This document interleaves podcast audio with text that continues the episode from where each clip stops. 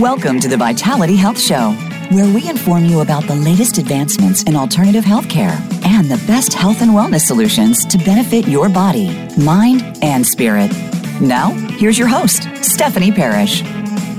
Good morning, friends. Welcome to the Vitality Health Show. I am your host, Stephanie Parrish, along with my co-host, Doug Crockett, and we are the voice of hope, healing, and miracles. Good morning, Doug, and welcome. It's a beautiful day.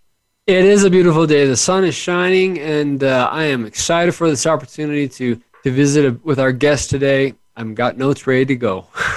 That's going to be a good one. First of all, we want to thank our sponsors, the Mindful Lab, where you can find clarity, connection, and peace. Go to mindfullab.net. You will love Christine. She is working with teenage girls. That is just unreal what she's doing with them. As well as the Sunshine Family Hemp, nature's side of health. Find them at sunshinefamilyhemp.com. Love their products. Also, Oils by Ellie. There's an oil for that. And she can be found at oilsbyellie@gmail.com. We love essential oils. And we love that Ellie's come on with those. Also, we want to invite you to check out our own Doug Crockett's YouTube channel. And that is called Miracles When Heaven Touches Earth. He's got some incredible shows on there, and a lot of his people that he's interviewed have come on our show as well. So we're very, very happy about that, and just really neat connections with heaven and miracles. And as a reminder, if you have any suggestions or comments, please email me at contact@myvitalityhealthsolutions.com. We'd love to hear from you. Now today, our guest, we have been waiting for this guest to come on. We've been so excited to have him on.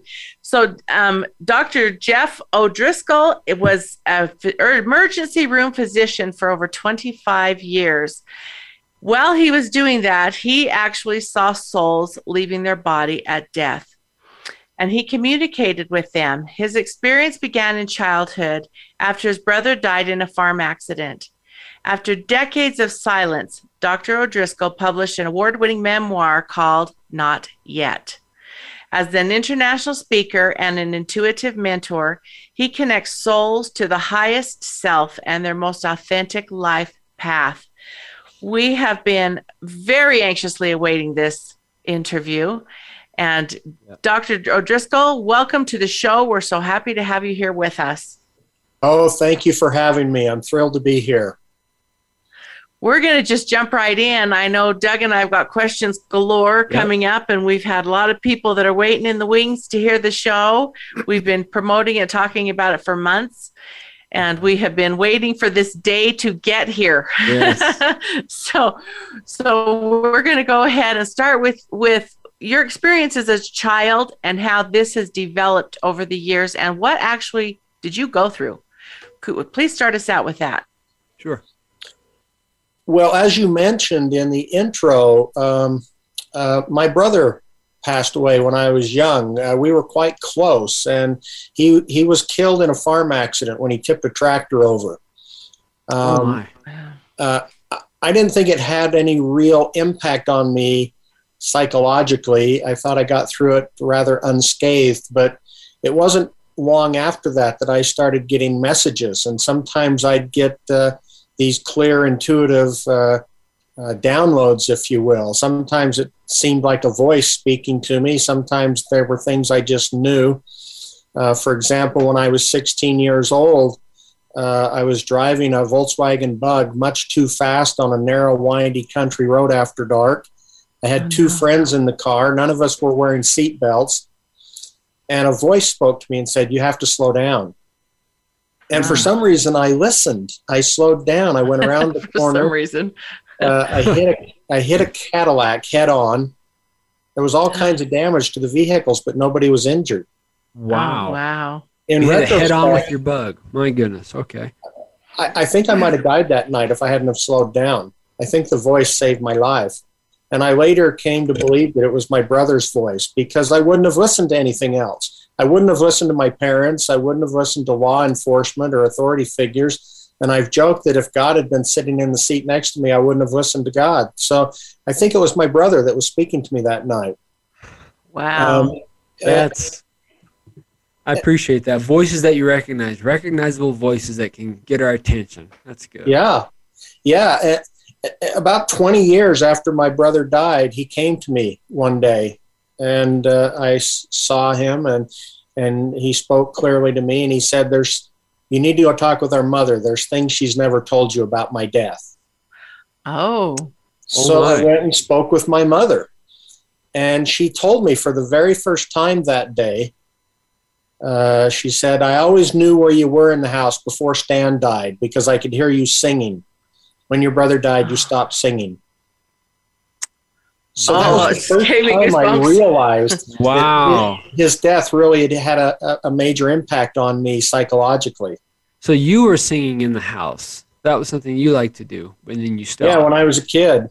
Wow.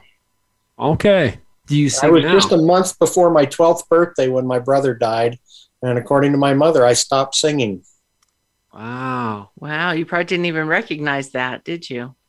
No, I didn't even pick up on it until after 20 years later when my brother sent me to talk with her, and she told that to me. So I'd had these experiences increasing in frequency and in magnitude over a period of years until sometimes I started to see the messenger that was speaking to me. And after medical school, and started working in the emergency department, as you mentioned in the intro, sometimes I'd get these messages and sometimes I'd actually see souls leave their bodies when they died. Really? But it had become such a part of my life over a period of decades. It had been gradually growing over time that it just felt natural to me. It felt normal. Mm. Interesting. So when you would see their soul leave their body, and you're working in the emergency room, was that your, okay, I guess we're done, or did you keep trying, or how did that impact what you were doing at the moment? I'm curious. Well, there was a variety of different experiences, and sometimes they had one meaning, and sometimes they had another. Sometimes I'd get a feeling that I needed to do more. Sometimes I had a feeling that their time was right and they were passing, and it depended on the circumstance. Okay. On one occasion, a gentleman was involved in a horrific car crash down by Cedar City in central Utah, and his wife and his 14-month-old son both died at the scene of the accident. He was stabilized to the extent possible and then flown to Salt Lake. And when I went into the trauma room to see him, he was unconscious on the gurney, and a bunch of people were taking care of him. Standing above him in the air was his deceased wife, who expressed her profound gratitude for the care that her husband was receiving. Really? So I had a lot of experiences like that during my career.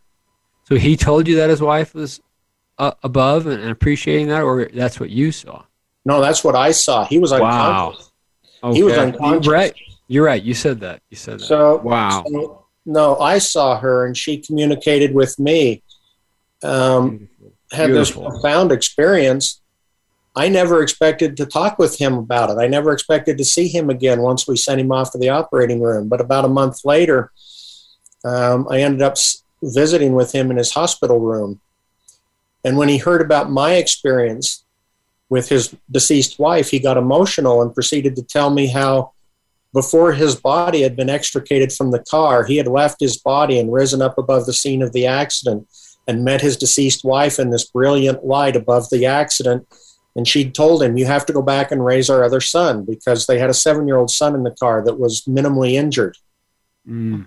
And so his name's also Jeff. He and I are still good friends today. We've been friends for almost 25 years. That's awesome. Amazing. I know the Jeff you're speaking of. That's a wonderful, wonderful story. I love it. Yeah. So that's goosebumps. That's wonderful, and that's interesting how it's become a part where you've been able to experience it more than once and multiple times. And so the first time this experience happened, you started to realize it. Scary. Unusual, didn't know what to do with it, and now it's more you're not that worried about it, or you're more used to it, easier to talk about, spiritually in depth, or how does that, I guess, how has that changed you, I suppose? I've never had a fearful experience when I've had these kind of experiences. They've never been fearful for me. I know other people have had fearful experiences, but I haven't. Okay. And it's gradually just become part of who I am. But I didn't speak about it for 25 years in the ER, partly because I was concerned about my professional reputation as a physician. Right. And yeah. I'm a committed man of science. I'm very much evidence-based, scientific approach to medicine. So I was concerned about that. Sometimes the experiences seem maybe just a little too sacred to talk about. Understandably, yeah. But about 6 months after I stopped seeing patients in the emergency department, something just clicked in my soul one day, and I understood it was okay to share. And that's when I first started to talk about it a little bit with a small number of trusted friends. And when I saw how empowering and enabling and validating it was for some of my friends to hear these experiences, I was encouraged to speak more about it. So now I've spoken a lot about it and written a book, as was mentioned in the introduction. Mm-hmm. Jeff, can I ask you a question? When you started sharing this, did you share it with colleagues that were in the room with you at the time? Did any of them have similar experiences? Did any of the people that you have worked with, or families of the people that you've seen be able to pass over, did any of them have any clue this was happening? Or did they experience anything the same as you? There was just one person in the department that knew I had these experiences. She was a nurse, and she had her own profound spiritual experiences. And she pried some of mine out of me in a private conversation. And so she knew I had these experiences. That day, that gentleman was flown from Cedar City to my ER. I was not going to be his doctor. I wasn't going to even go in the room. There was other doctors there that took care of him. I wasn't going to be involved. But she came and grabbed me by the arm and started dragging me to the trauma room. She said, "You have to come." I said, "Why?" And she said, "Because she's there." I said, "Who's there?" She said, "His wife. She's there." We knew that his wife was deceased at the scene. We'd received a report about the accident, of course. And so she drugged me into the trauma room.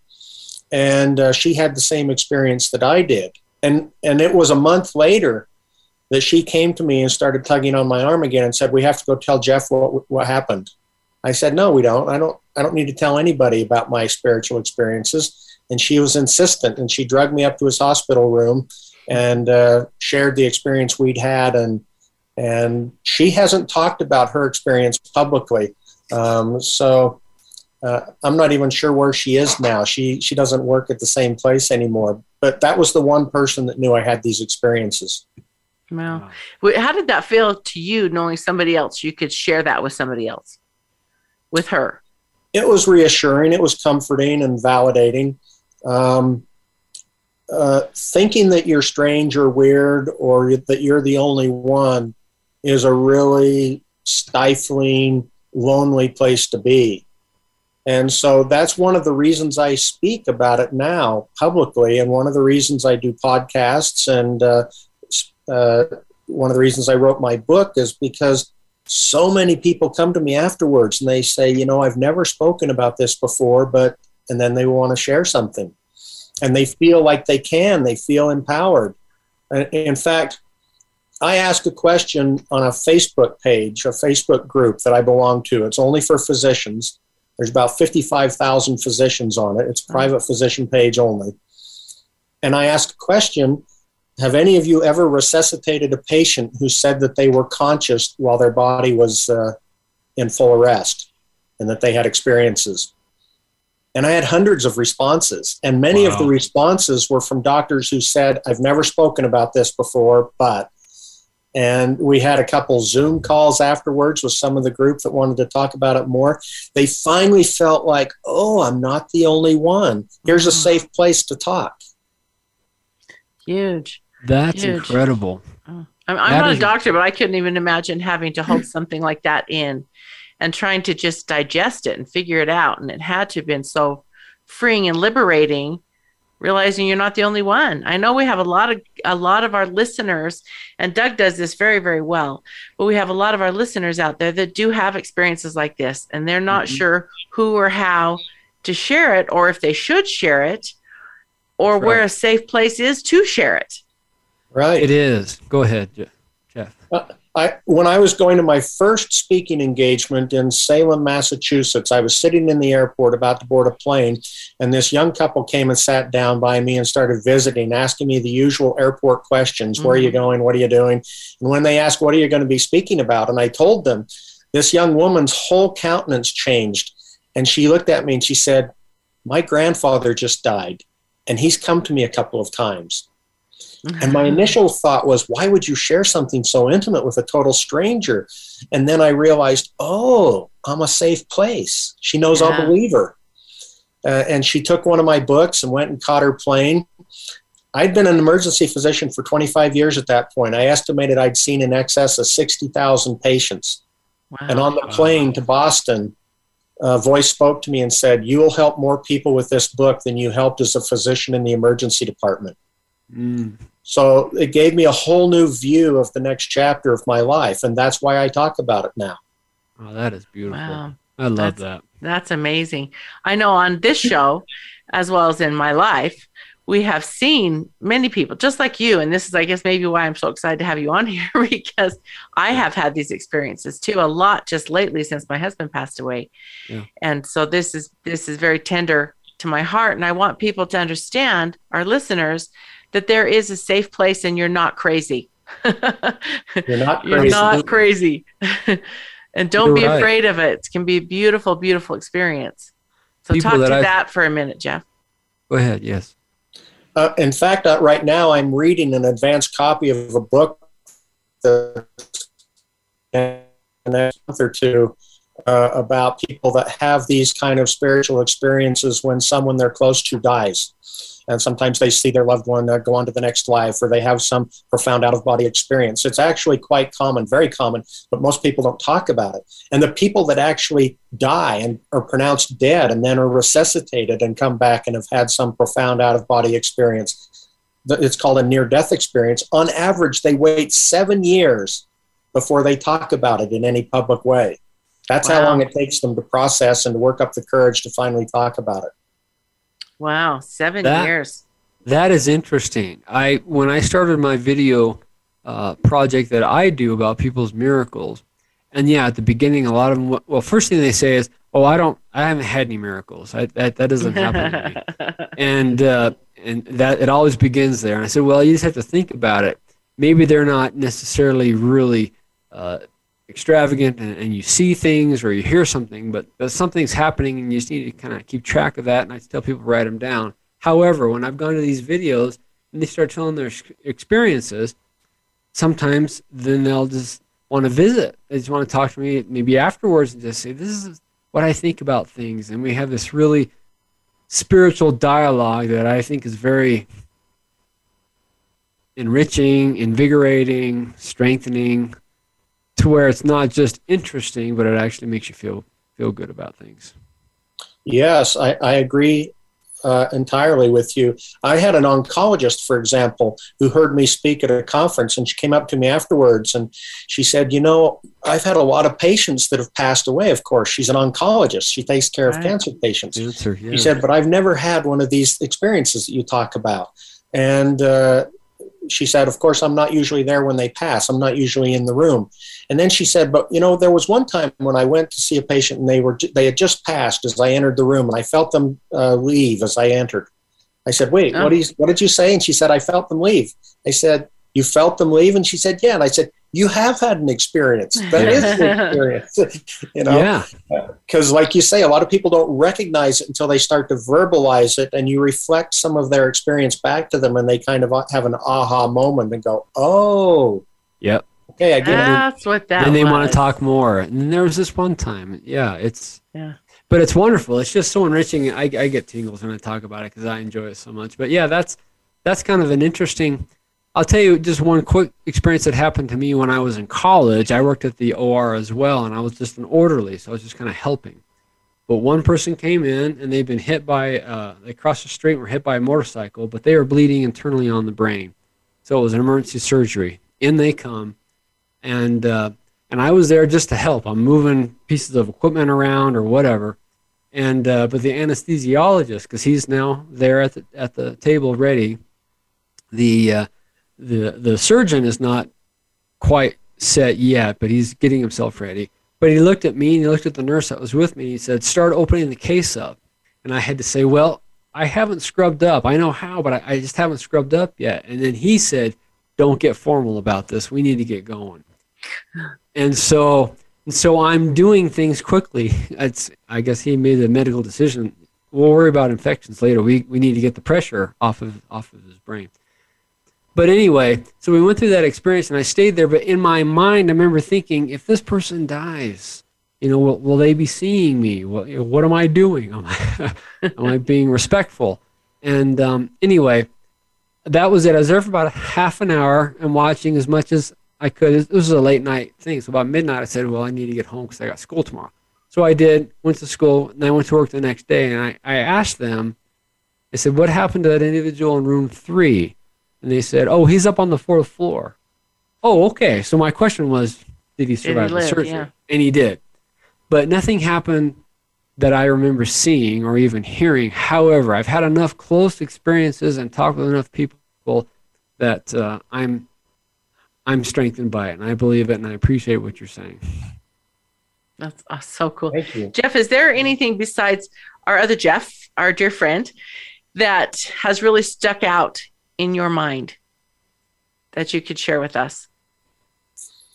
Yes. I walked into the ER one day to start my shift. I was logging onto my computer when I felt a presence over my shoulder. I'd had enough experiences by then that I intuitively knew that the presence over my shoulder was the person whose body was around the corner in the resuscitation bay, and they were trying to resuscitate this woman. And she asked me for help. So I stopped what I was doing. I walked around the corner and into the room. She was intubated. They were doing chest compressions, giving medications. The doctor was there giving orders. I had absolutely no responsibility for her medical care at all. I was just observing in the room.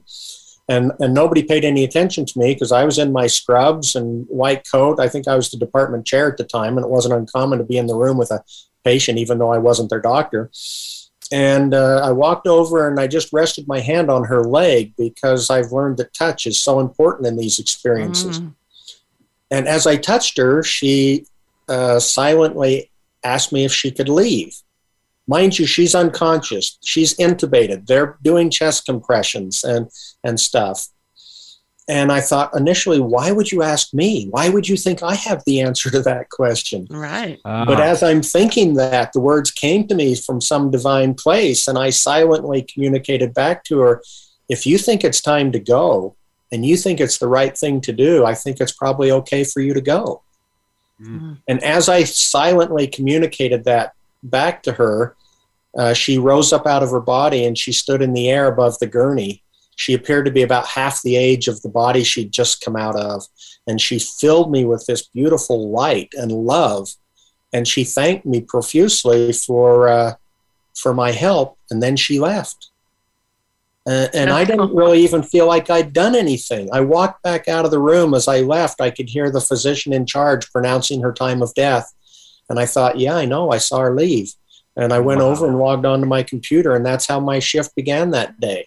Holy smoke. So sometimes just being present, just being willing, just being open, not all souls that come to us are there to help us. Sometimes they come because they want our help for them. And it's, for me, what I've found is that these souls that are outside their bodies, they're just people. They just don't happen to be in a body right now.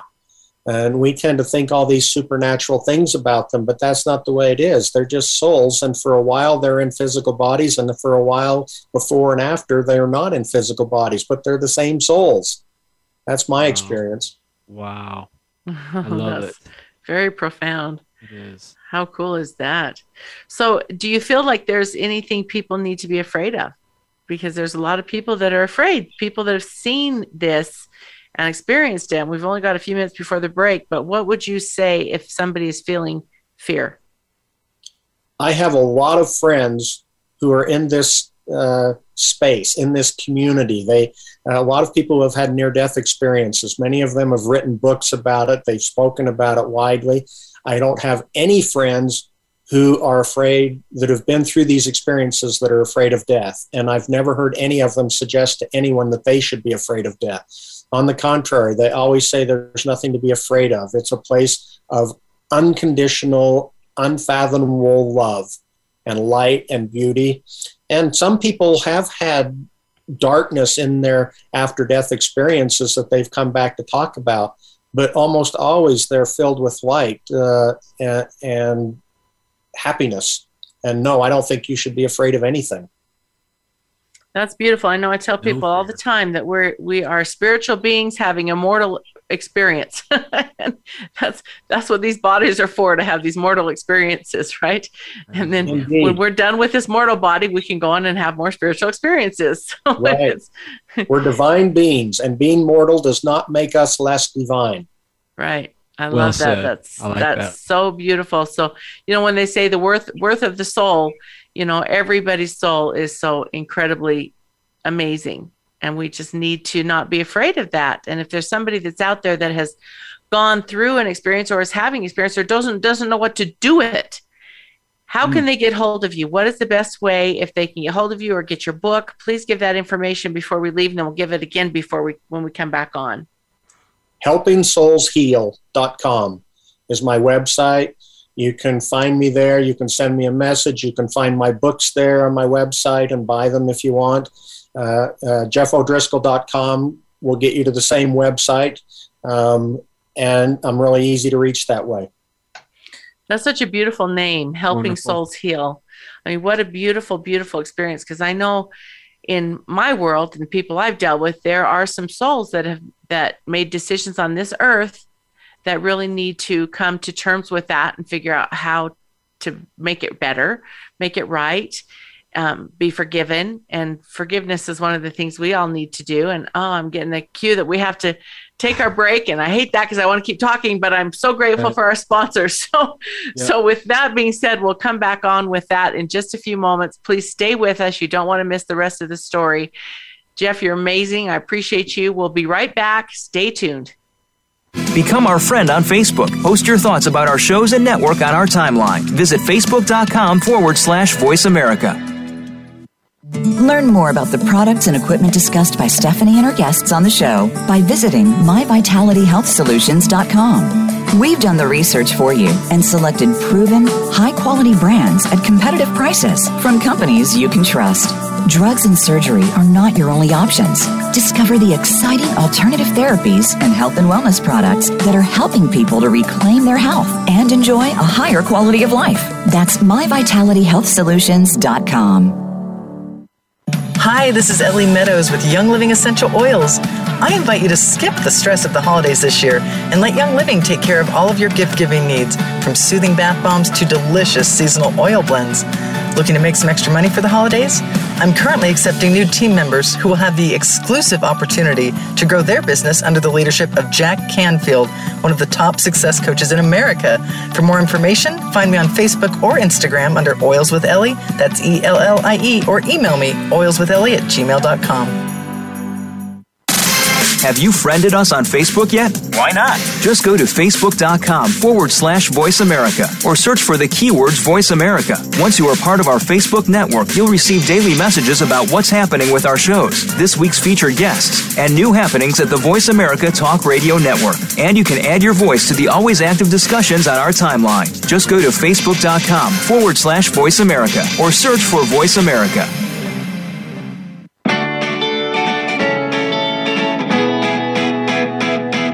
You're listening to the Vitality Health Show with Stephanie Parrish. If you have a question for Stephanie or her guest, please email contact@myvitalityhealthsolutions.com. Now, back to the Vitality Health Show.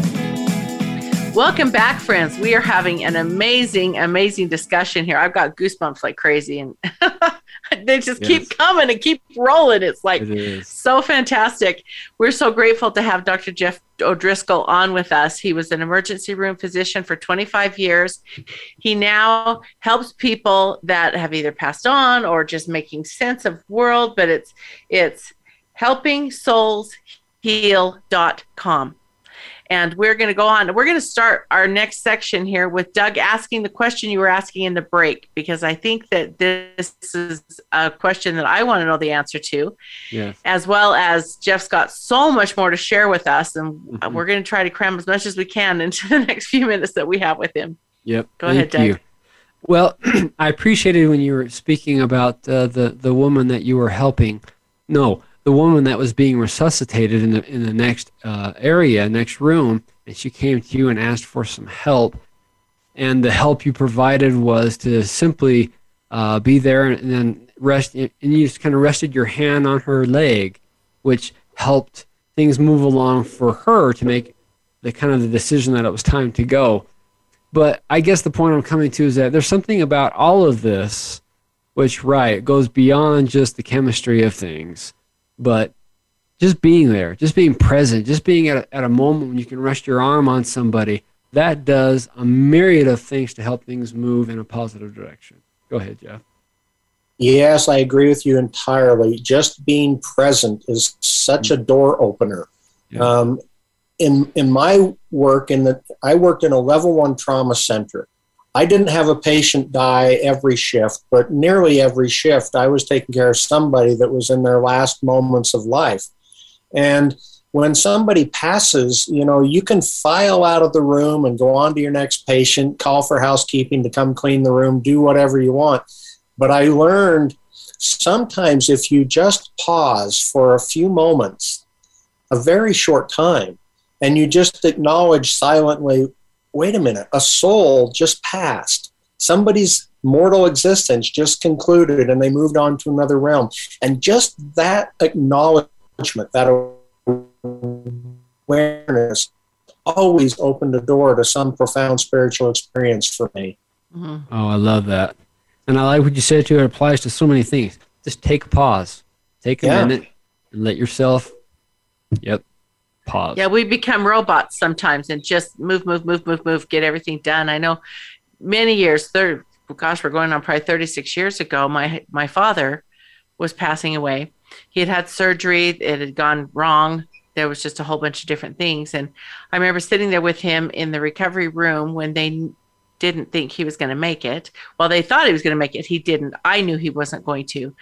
And I remember holding his hand and tears running down his face, and he's got all the equipment on. And I remember just this peace coming over me saying, Dad, it's going to be okay. I'll take care of Mom and I'll take care of the kids, because I still had young siblings at home. And just that sigh that he left. My dad had passed away 3 other times before in his life. He had had experience with Christ before and with passing on. And he always said, I'm not afraid of it. You know, he was more afraid of what was going to happen with us at home.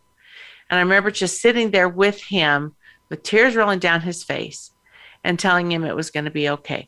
Everything would be okay. Go ahead and go. Yeah. And I had that experience with my husband who just passed away too. And I know that he was ready to go. I know he wasn't coming back, but I also was able to say, it's okay, go.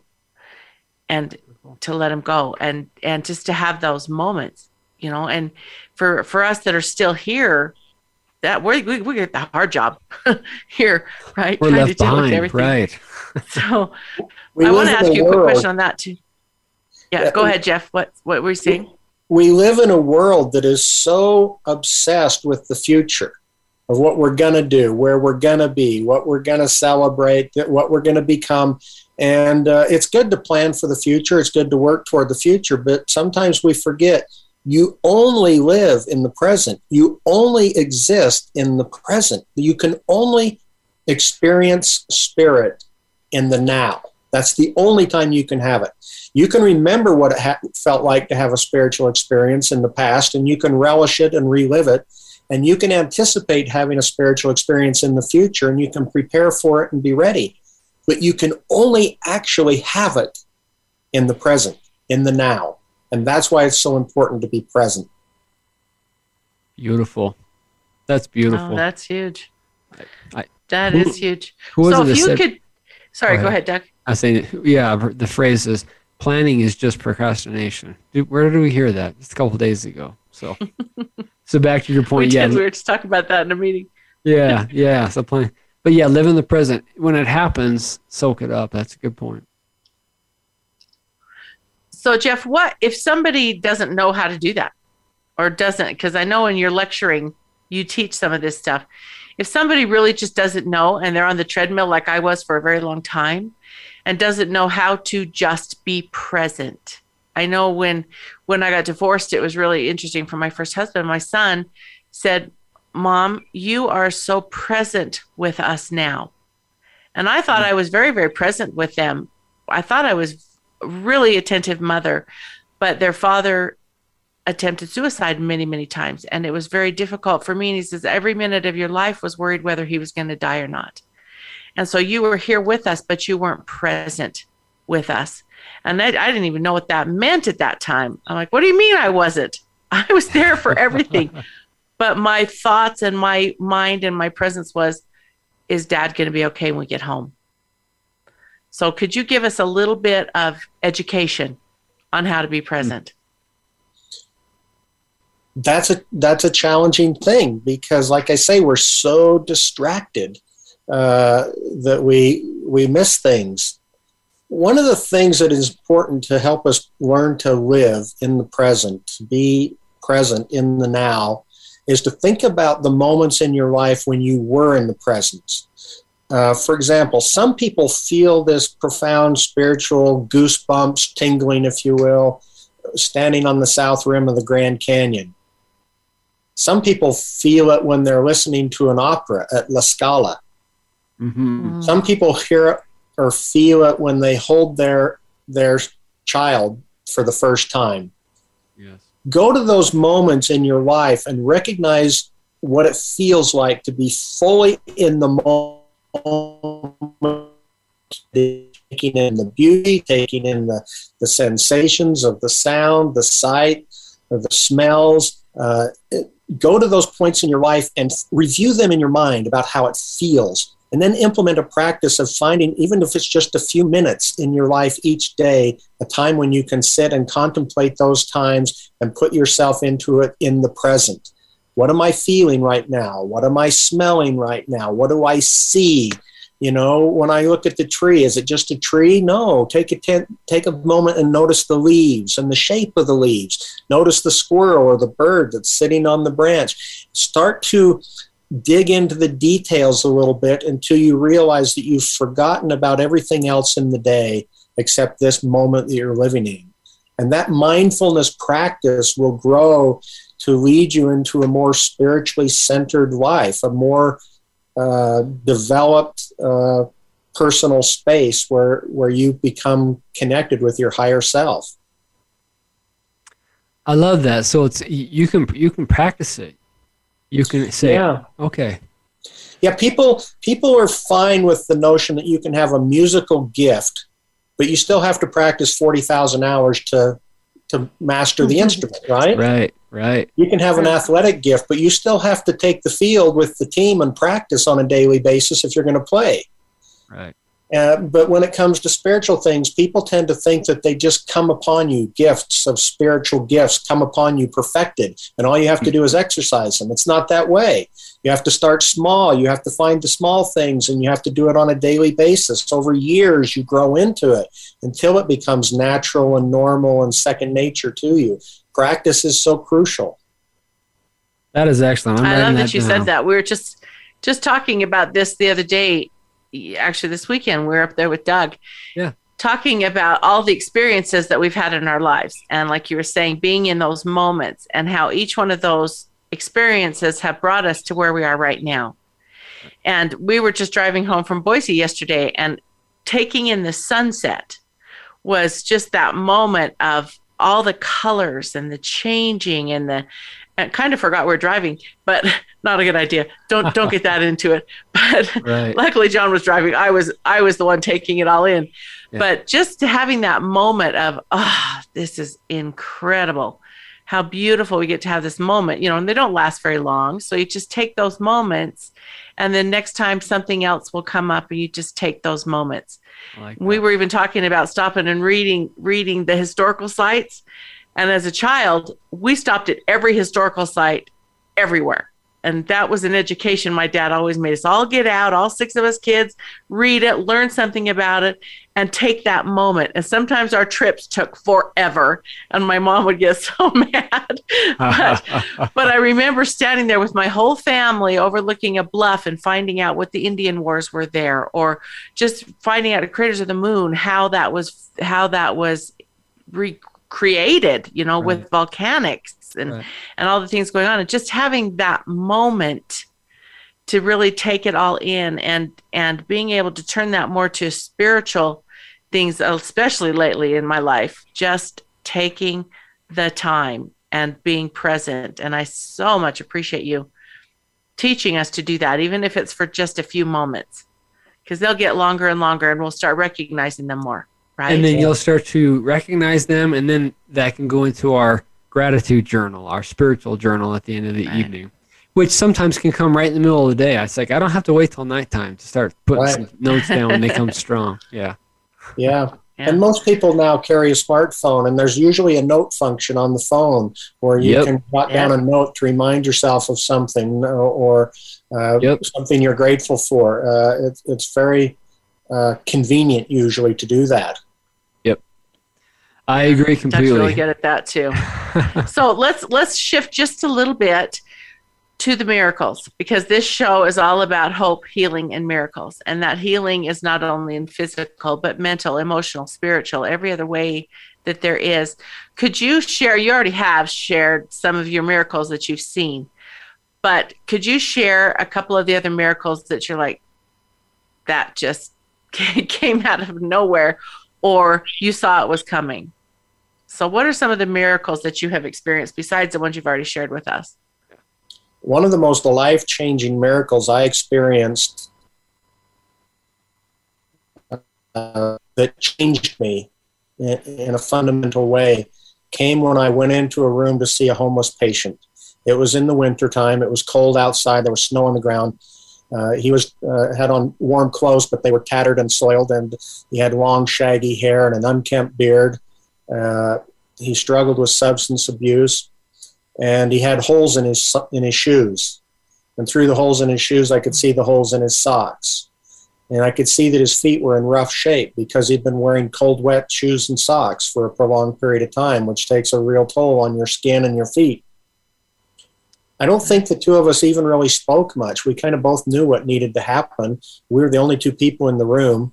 I walked over to the sink, and I pulled out a wash basin and filled it with warm water and squirted some soap in it. And I sat down at the foot of the gurney with a wash rag. And I took off his shoes, and I pulled off the last threads of his socks, and I washed his feet. Mm. And something profound happened. Everything that was temporal, everything that was physical was drawn aside. And I saw his soul. I saw him the way I saw the woman that asked me for help, that when she came out of her body and I saw her soul, I saw his the same way, only he wasn't deceased. He was still alive. But I saw his soul. I saw who he was, and I realized I was in the presence of the divine. I went into the room thinking I was there to serve him. And then I realized he was there ministering to me. Mm. He was teaching me who I was, because that's who we all are. No matter where we are, whether we're sitting in the pews at the church or whether we're sitting in the gutter in the inner city, the person next to us is always divine. That's who they are. That's who we are. I viewed every soul differently after that day because I understood better who I am and who they are. That is the homeless man. He was the antithesis of everything the world defines as success. Mm. And yet I saw his divinity. That is poignant. That is beautiful. That is something we can take. I'm kind of speechless, and that doesn't happen very often. Yeah, it's well, to hear that, my goodness, and I well, thank you, just thank you. That's the right words. I appreciate you telling us that. Beautiful, beautiful. So, and I love that you said it's changed how you look at every soul. It's changed, and I think that's what God wants, and that's what that Christ is trying to teach us. Everyone is a child of God, and everyone needs to be treated that way. Yeah, I had a patient, no matter what their circumstances. I had a patient come in one day. He was in handcuffs. He had just got paroled from prison. He looked up his provider, his drug dealer, and managed to score some drugs. He was high. He'd gotten a foot chase with police. They chased him down, restrained him, put him in handcuffs, and brought him to the emergency department. Well, there's certain drugs that if you take into your system and then you're involved in extreme overstimulation, like running from police, and then you're forcibly restrained, like being put in handcuffs, you can have a disastrous outcome. And he did. He died in the emergency department from all of those things. Wow. It was about that time a friend of mine came to me, and he invited me to come speak at this church service that was being held at the Utah State Prison. And I thought, no, I don't really want to do that. But he was persistent, and he persuaded me to go. So I went to this church service to speak, and I'd had some really profound, strong impressions about what to speak about and what not to speak about. And when I got there, they started the meeting, and the person in charge of the meeting proceeded to tell the congregants that one of their former congregants was deceased, that he'd just been paroled, and that he had, and as he started to talk about it, I realized he was talking about the patient I'd had recently. That's who it was. And suddenly he wasn't anymore just a substance user running from police. He was a fellow soul, right? He was a human being. And after my talk, we had some really warm conversations afterwards. It was a very uplifting experience. And in the car that night, a voice spoke to me and said, "I was in prison and you visited me," which I recognized as a phrase from the New Testament. I grew up in a Christian tradition. I'm familiar with the New Testament, and I recognized that phrase. And that's what the voice that spoke to me said that night. "I was in prison and you visited me." That's who we are. That's who everybody around us is. That's who's standing next to us. When we serve our fellow beings, we're serving God. That's who we are. That is the idea. Oh, that is awesome.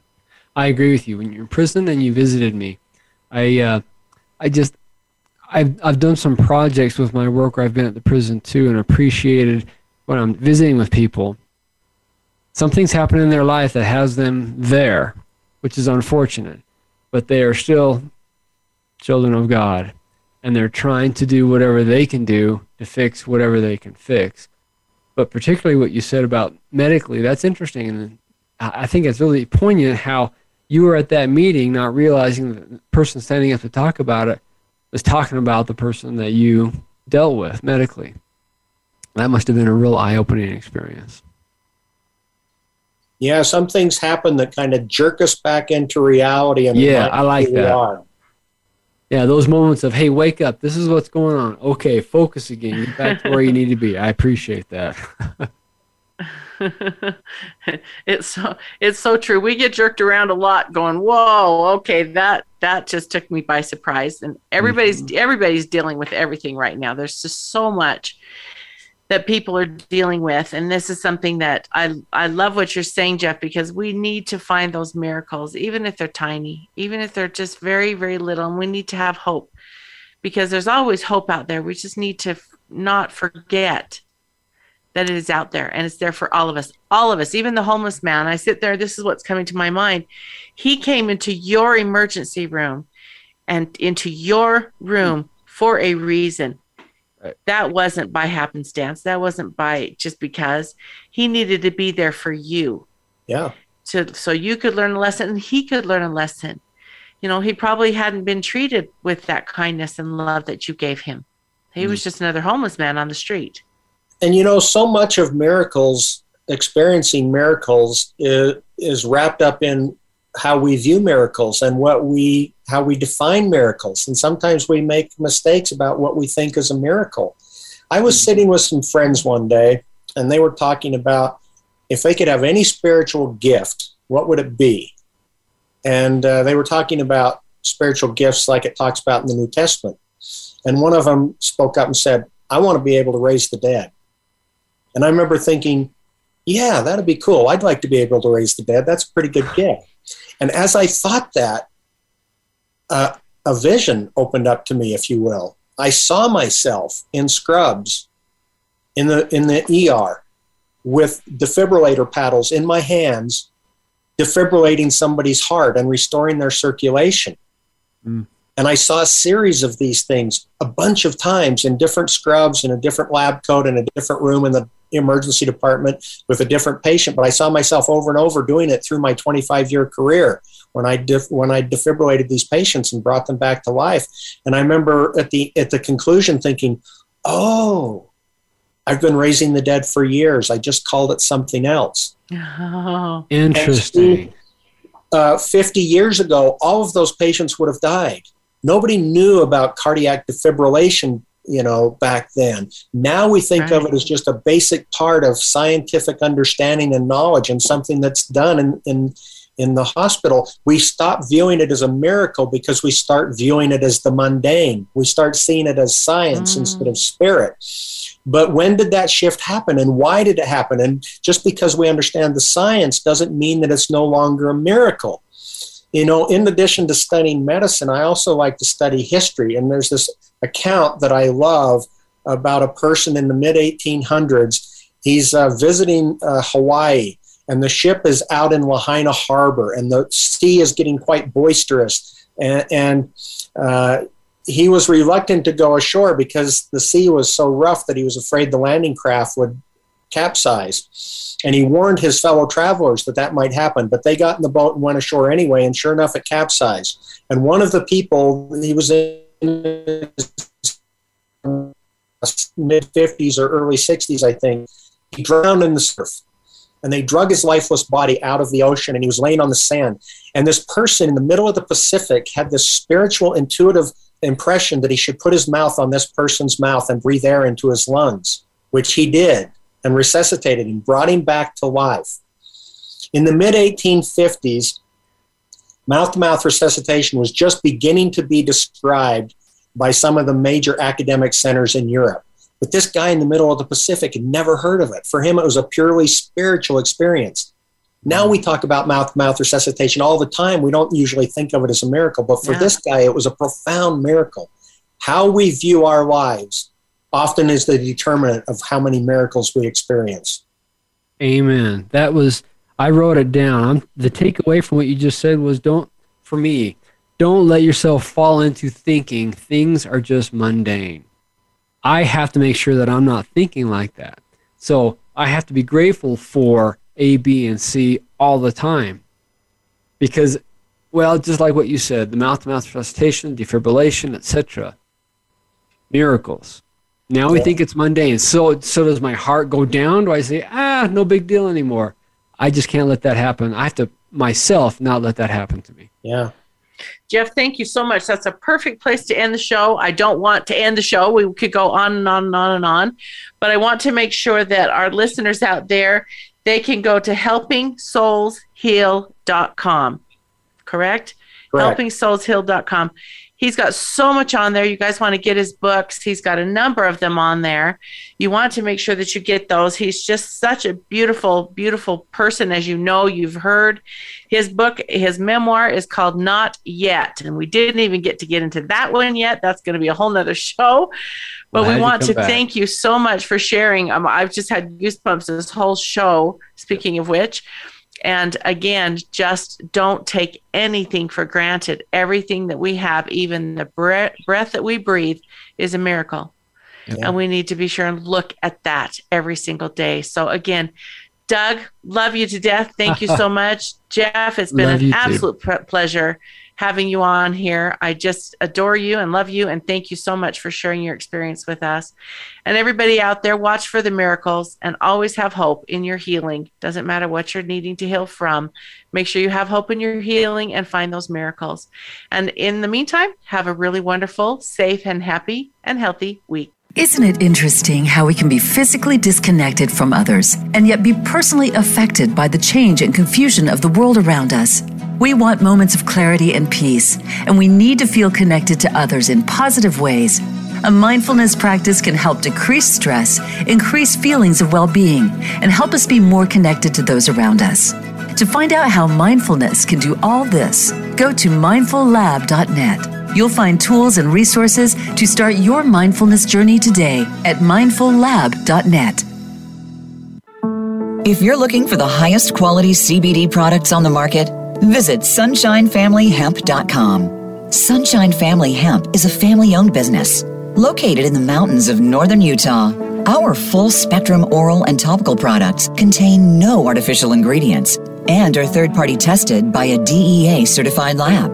Online ordering is easy, and we ship nationwide. Sunshine Family Hemp has been in business since 2019 and is legally certified at both the state and federal level. Visit sunshinefamilyhemp.com today.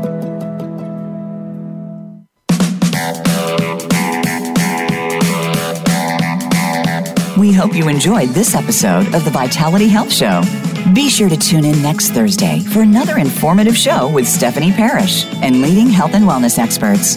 That's Thursday at 1 p.m. Eastern Time and 10 a.m. Pacific Time on the Voice America Health and Wellness Channel.